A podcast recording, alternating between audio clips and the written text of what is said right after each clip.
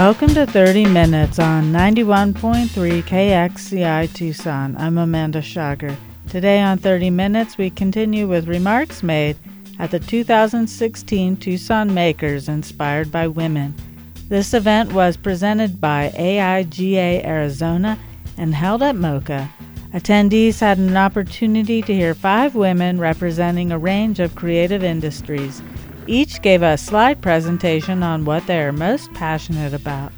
First up, we'll hear from event organizer Julie Ray, followed by MC Carrie Stratford. Then we'll hear from presenters Mamta Popat and Alex Jimenez. This is part two of a multi part series.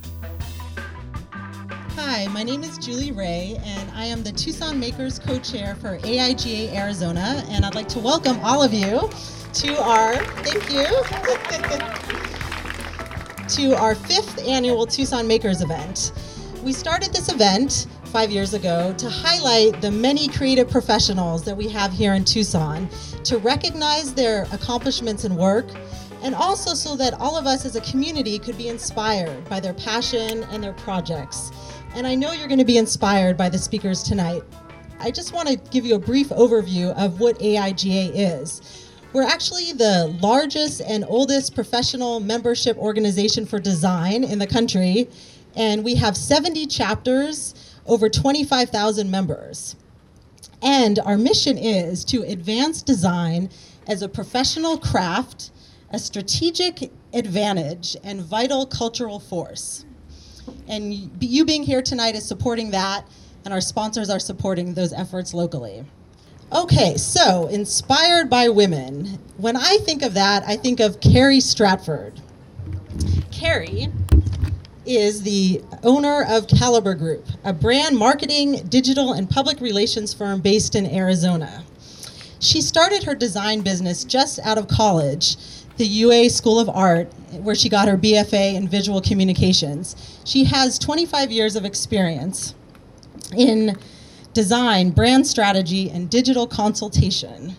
And she's taught design classes at the U of A School of Art for over a decade. Her work has been featured in national design publications such as Communication Arts, Graphis, Print Magazine, and numerous books in the US and abroad. She is currently producing a documentary and launching a film festival with her husband Herb. So please join me in welcoming Carrie Stratford.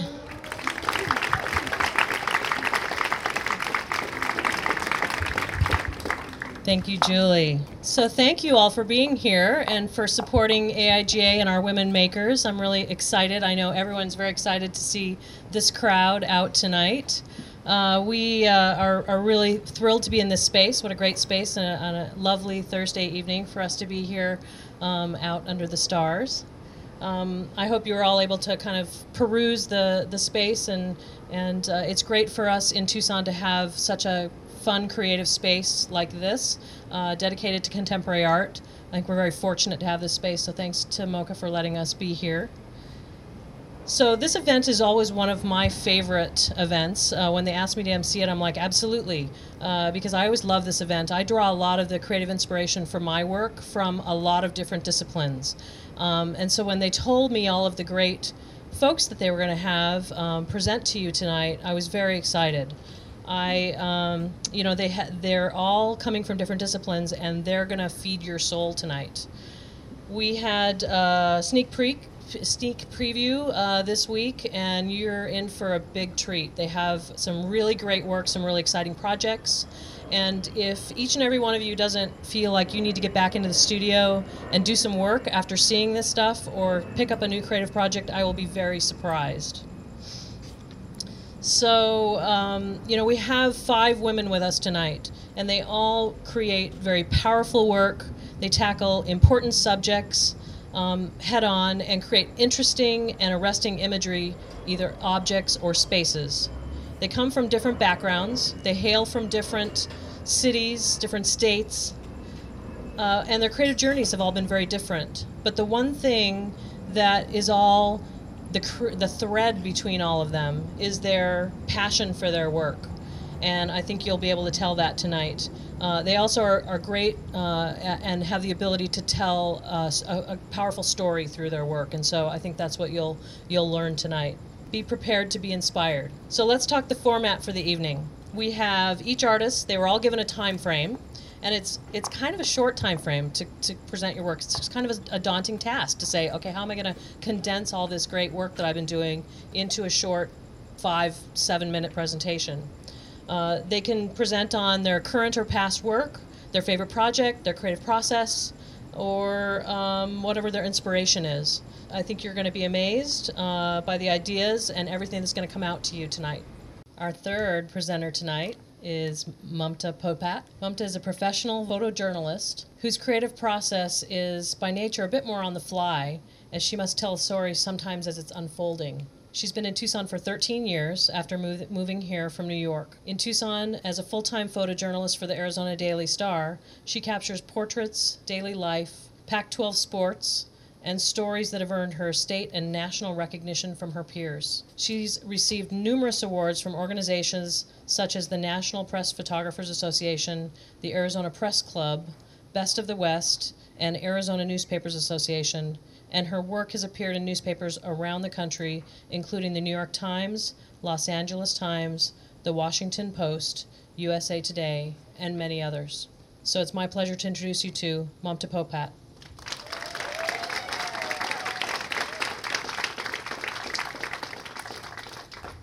Good evening and thank you. Uh, thank you for the great introduction. Thank you, Tucson Makers, for inviting me to speak. And uh, I'm honored to share the stage with some really incredible women. Coming here, I was asked to speak about my creative process. And when I started to ponder that thought, I thought to myself, I don't think I really have a creative process. In photojournalism, you're trying to tell the story in one photograph or a couple of photographs.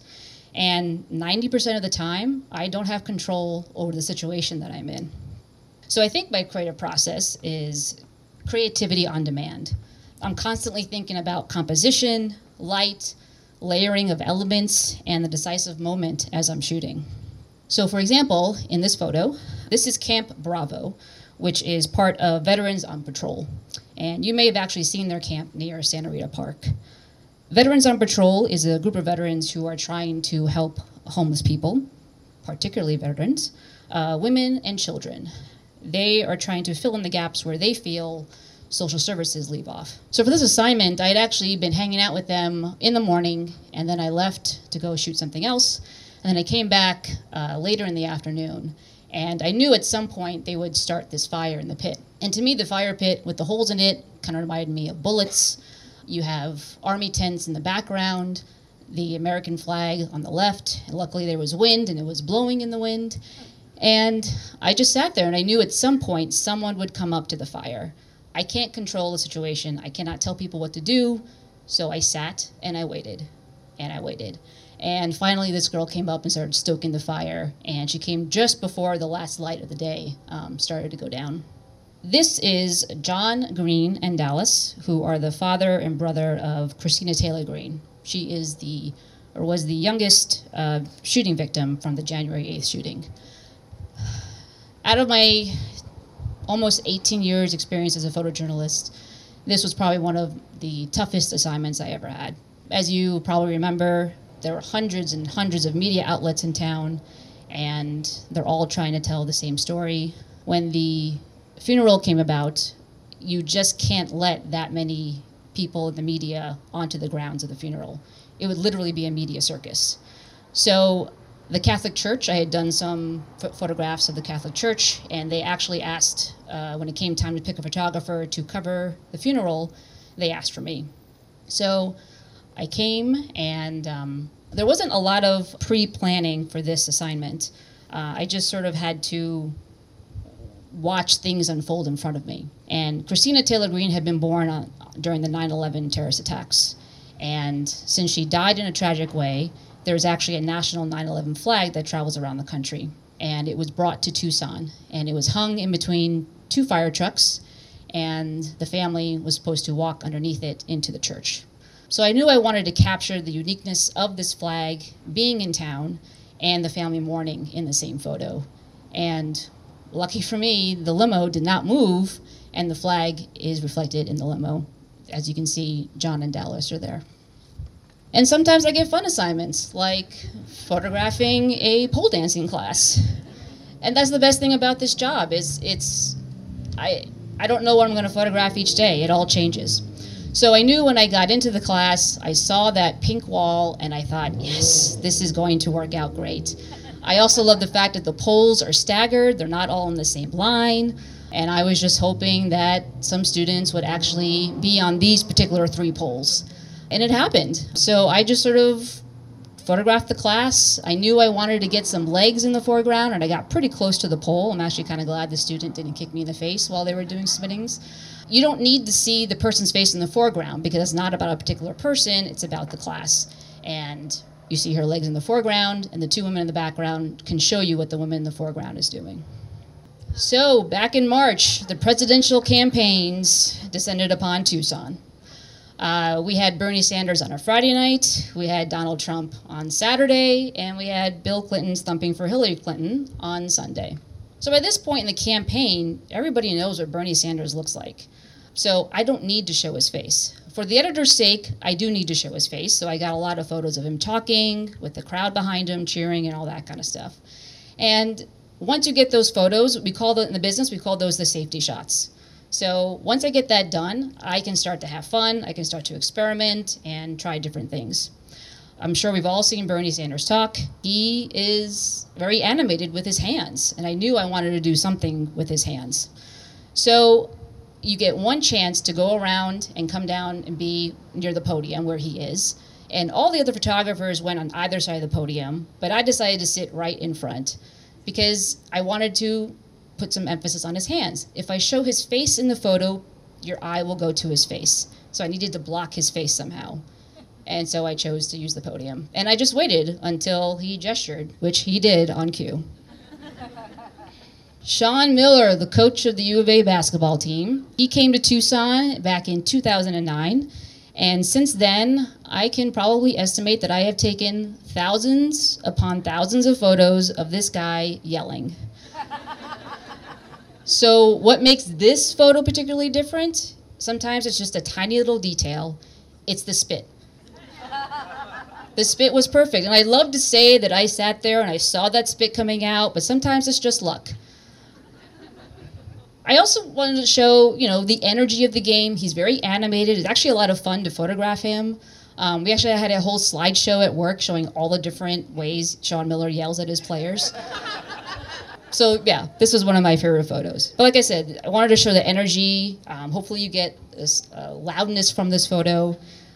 But then also, I like showing quiet moments in photos. And this was taken during the Old Pueblo Grand Prix uh, back in 2012. And if you remember that, it's a bike race that went around and around in a circle, which is a photographer's dream because I don't have to run around like El Tour to all different places. They just come back around where I am and it's great. So this rider had been the lead, sort of the lead of the pack for a while, and I thought he was actually going to win.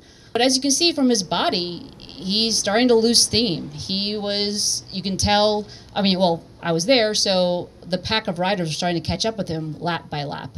Um, but I chose to put myself near the finish line. Uh, I actually used the overhead light that they had set up. I didn't use a flash and I just waited until he came around. Um, I love the people in the background; they sort of add the ambience to the whole photo, and you still get a little bit of light from the sun going down, so it shows that it's late in the day.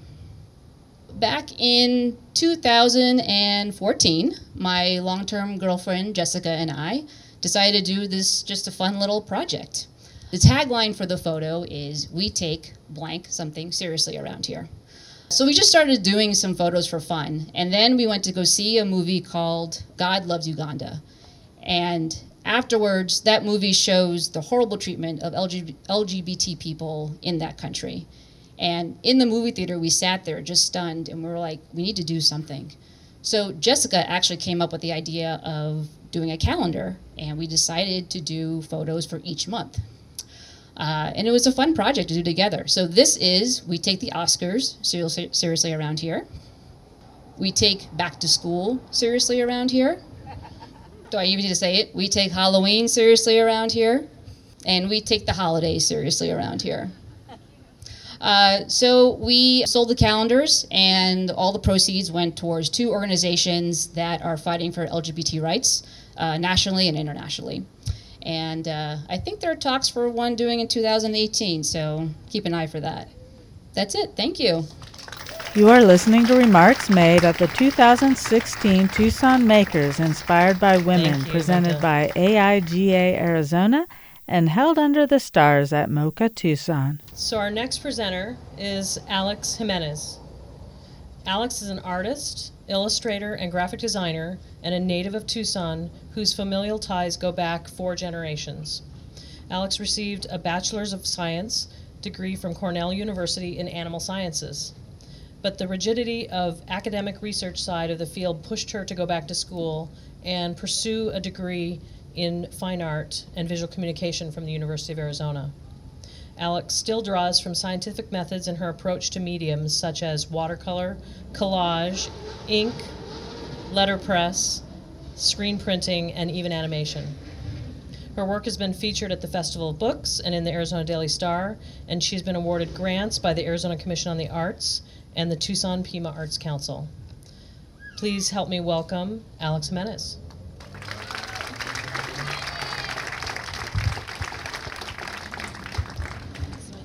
Name is Alex. My presentation is Designed Without Designers The Visual Culture of Tucson Southside. Now, um, as was mentioned earlier, um, I went to Cornell. I got a science degree. I took a few years off after moving back to Tucson. Um, it took me being away in a foreign environment and a new culture to really appreciate where I came from. Uh, and I came back to Tucson um, immediately after graduating. Um, and then I went back to school to study art. Um, I had spent most of my time doing photography while I was at Cornell on the side rather than studying in science. and so I knew that I needed to, my calling was in the creative field, and science really is creative. It's the discovery process that um, I was drawn to and why I went into research in the first place. But statistics and data analysis are just not my thing. So I found out that in art, you really can explore topics. And um, for me, what inspires me most is uh, my family, Tucson, where I'm from, and uh, the desert. I'm a big nature person. I've always uh, tried to make work that means something to me. I use different processes to explore concepts and topics that I feel need investigation. Um, and my beginnings in photography and science really inform um, how I go about my work. This project right here uh, was done for Arizona Public Media for a storytelling project called Dimelo, and I took photos I found at the Arizona Historical Society and made these compositions kind of about storytelling and the radio. Uh, most of my work is very process heavy. I tend to get wrapped up in process. I get myself involved in multi step projects sometimes that continue to evolve and are always grounded in the real world, and in this particular instance, dirt. As a Mexican American um, and local to Tucson, I've always tried to uh, use my work to bring up issues that are important to my community. And uh, in this series here, I use letterpress as a means to uh, look at concept of uh, food deserts.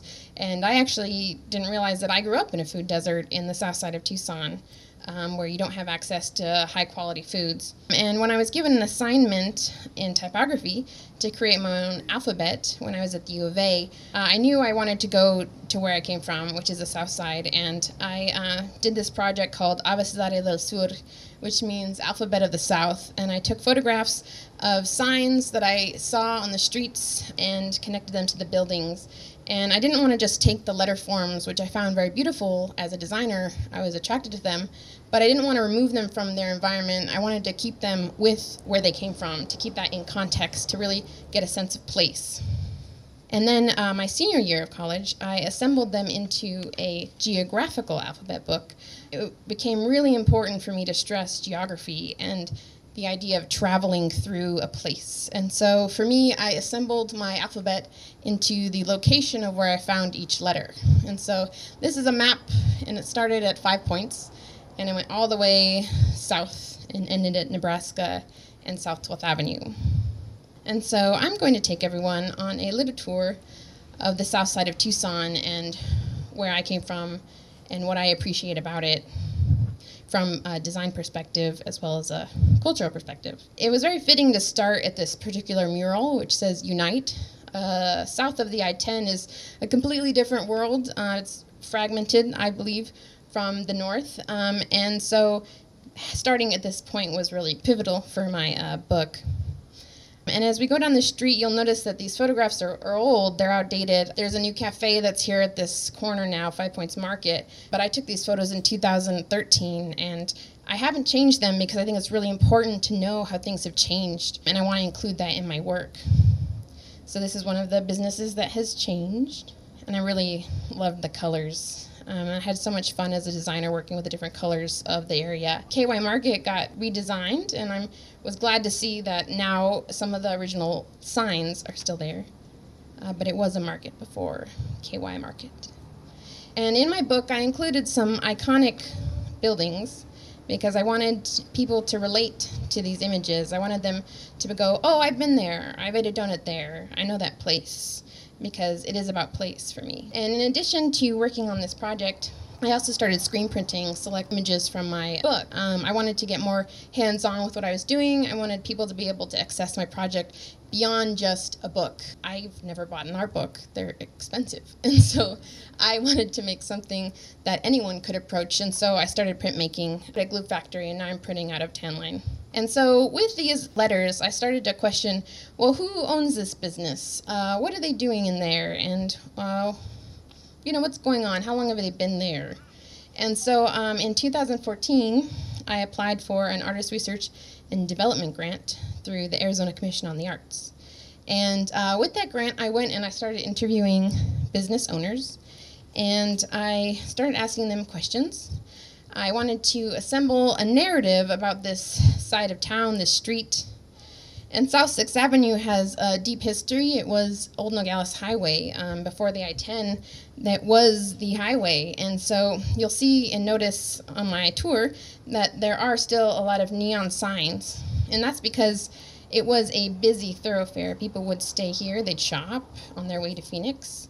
It was quite commercial. And so I photographed these places. I wanted people to appreciate them and their letter forms. And this building right here, TNT, um, this market was owned by a Chinese family, and actually, I think it was it's been around for almost 100 years, and they just closed this year. So I was really disappointed to hear that that, that news. And you can tell that there's some you know disrepair. Things have uh, paint has chipped off, but that's kind of the beauty of these signs everywhere and this is one of my favorite buildings. Uh, this is actually Pico de Gallo has a spare building that during their prime time before the recession they um, sold at Espados out of their second building, and that Espado menu is just beautiful with um, colors and awesome shapes for the letters.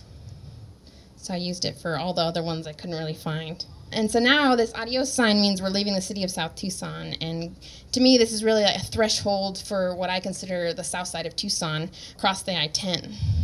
And I grew up in the south side with all the stereotypes and negative images, but to me it was always home. And when I started going to art school, I started to appreciate the particular aesthetic the South Side had this undesigned yet somehow cohesive aesthetic. El Indio is in here, and I really love this mural. And what's interesting is when I started talking to people about, well, who painted your sign? There's a history of sign painting in Mexico.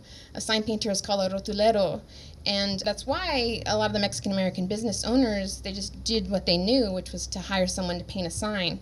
In the South Side, most often, everyone hired just someone they knew who could paint. And so this was painted by some, a student who went to Sunnyside. Um, the owner just asked, um, I think it was a classmate of their child. Uh, Yoli's um, unfortunately closed, but I really enjoyed the, the graininess of that wood. And Maria's, I kept in here. It's gone now. It, it closed about a, two years ago and it's really an icon. And I've kept these places that have closed because I want people to remember, uh, remember what was there. Uh, it's really important, especially with all the development that has happened downtown. It's really important to remember what was there and was thriving. And I really um, love the A, and I did a screen print for this one as well. On my tour of the South Side, I went down Ajo, and then I turned onto South 12th Avenue, and I went down South 12th because South 12th Avenue has a microcosm of several businesses that have survived for over 40 years. And you would not guess it because this street looks very dilapidated, but um, these businesses are alive and thriving. And when I talked to Rafael, uh, who actually is uh, a friend of my grandfather's, he didn't ever want to update his sign because he said that if he did, his customers would think he didn't offer good deals anymore and he'd lose business. Um, I think he's the only one who has that concept on the street, but uh, it was really interesting to talk to him. Now, this is one of my favorite buildings, Los Amigos Meat Market. I absolutely love the rope lettering. And I was so sad because when I started doing my interviews, they had just repainted the whole building white. And then they bought a vinyl sign that just has red lettering on it. and I'm so glad I took photos of what it was. And the sad thing is that now the upkeep of hand painted signs is more expensive than buying a vinyl, where it used to be the other way around. And particularly on the south side, where there is vandalism and graffiti, um, you can even see it on this uh, picture of Louise Market um, on the front, the graffiti. Um, it gets expensive to keep covering and touching up, and so uh, business owners have stopped. Um, and this market, Louis Market, has been around uh, for four generations and is also owned by a Chinese uh, family. And Oasis de Raspados, very famous in town, their first store was located on South 12th Avenue.